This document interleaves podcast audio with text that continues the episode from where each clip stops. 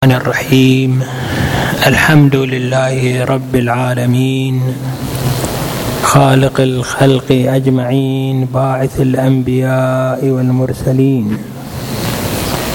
وأتم الصلاة وأشرف التسليم على النبي المصطفى الصادق البار الأمين حبيب الله ونجيبه وصفيه وخيرته من خلقه أبي القاسم محمد.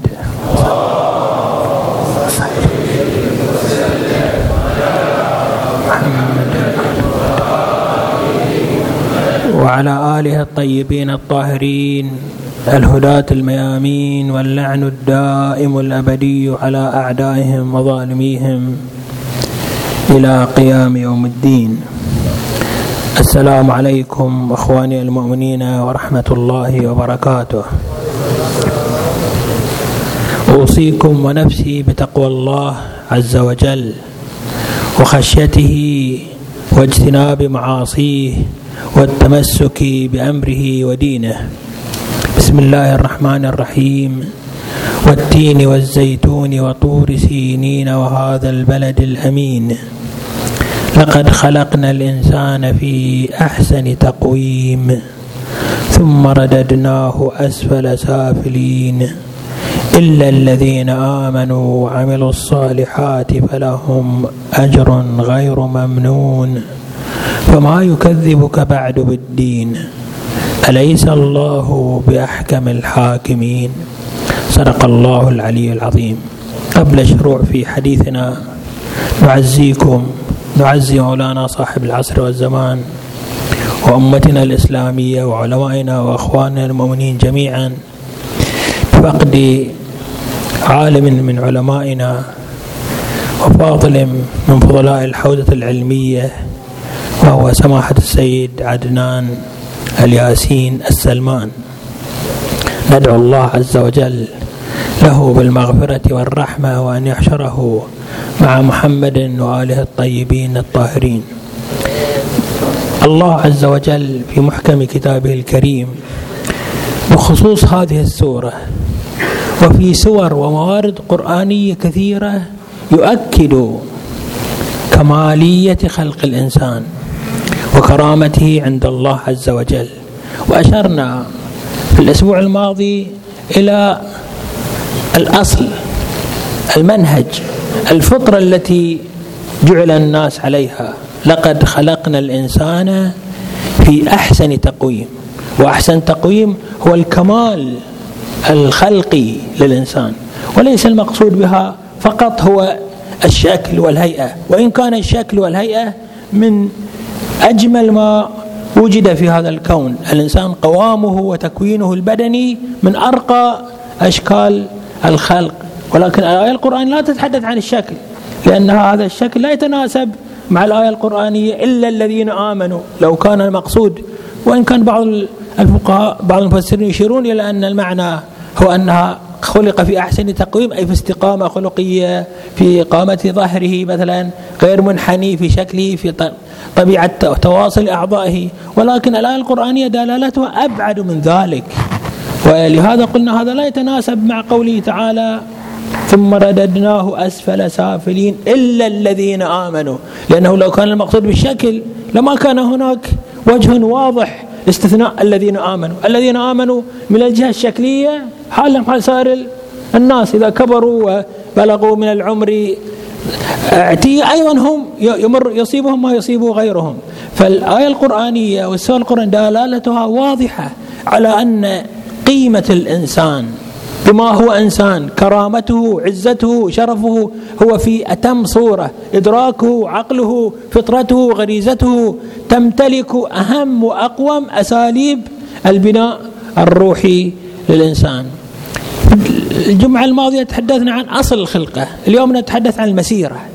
كيف حصنت الشريعة الإسلامية؟ كيف حصنت الإرادة الإلهية؟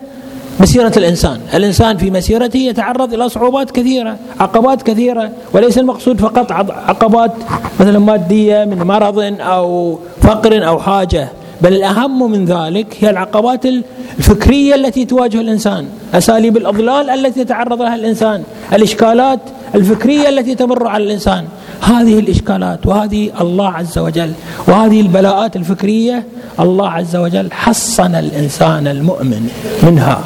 أوجد للإنسان الذي يتمسك بالدين حصانة وحماية للوقوع في براثن الضياع والانحراف والوقوع تحت أثر الشياطين. قال تعالى بسم الله الرحمن الرحيم.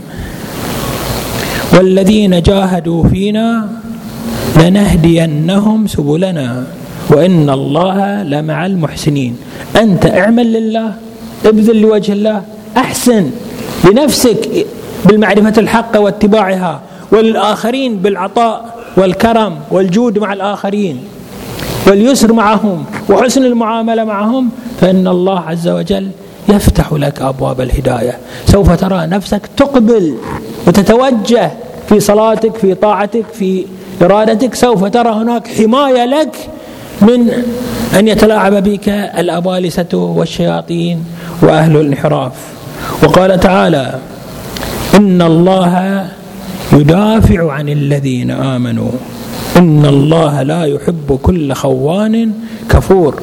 أنت أيها الإنسان إذا أنت آمنت آمن أي اتبع ما دله عليه عقله ما دله عليه فطرته. إذا هو سار على هذا الطريق سار على طريق التمسك بما يراه حقا التمسك بما يكشفه الله عز وجل له فإن الله يدافع عنه يعطيه ما يستطيع به مقاومة الأعداء سواء كانت أعداء النفس كما تشير الآية السابقة أم أعداء خارجيين كما يدور في هذا العالم وفي كل زمان من من دعوات الانحراف والضلال وأفكار الشر وأفكار الخروج عن الهدى والخط المستقيم. الله عز وجل يدافع عنك.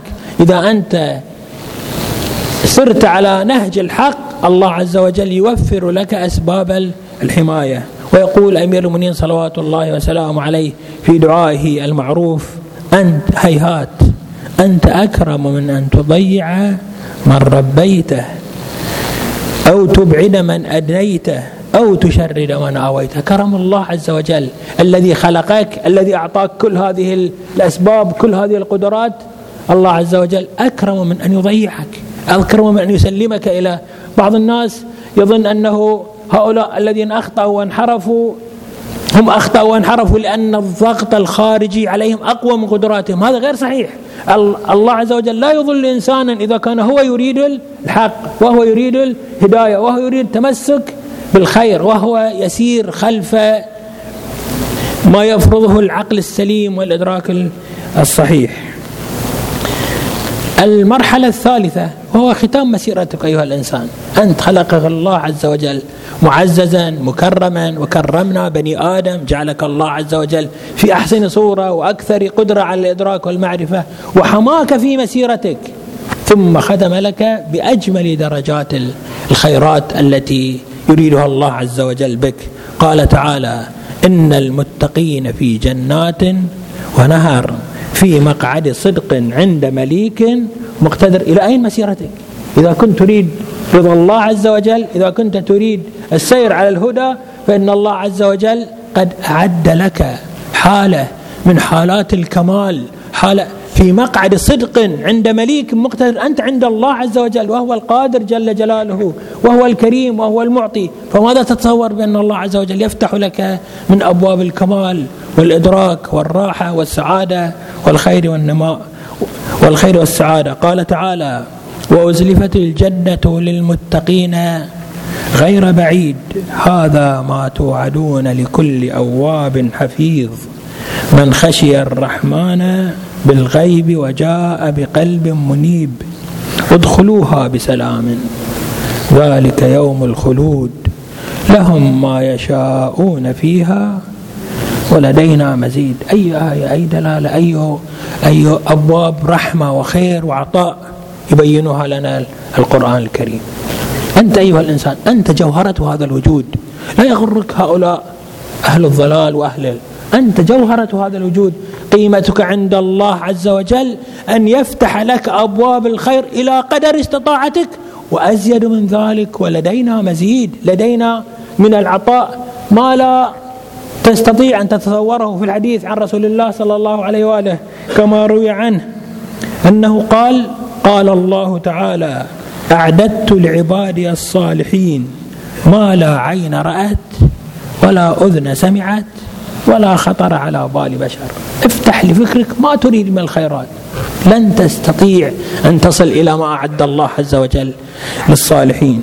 وقال تعالى فلا تعلم نفس ما أخفي لهم من قرة أعين جزاء بما كانوا يعملون. نسأل الله عز وجل أن يوفقنا لأن نكون من أهل مسيرة الخير.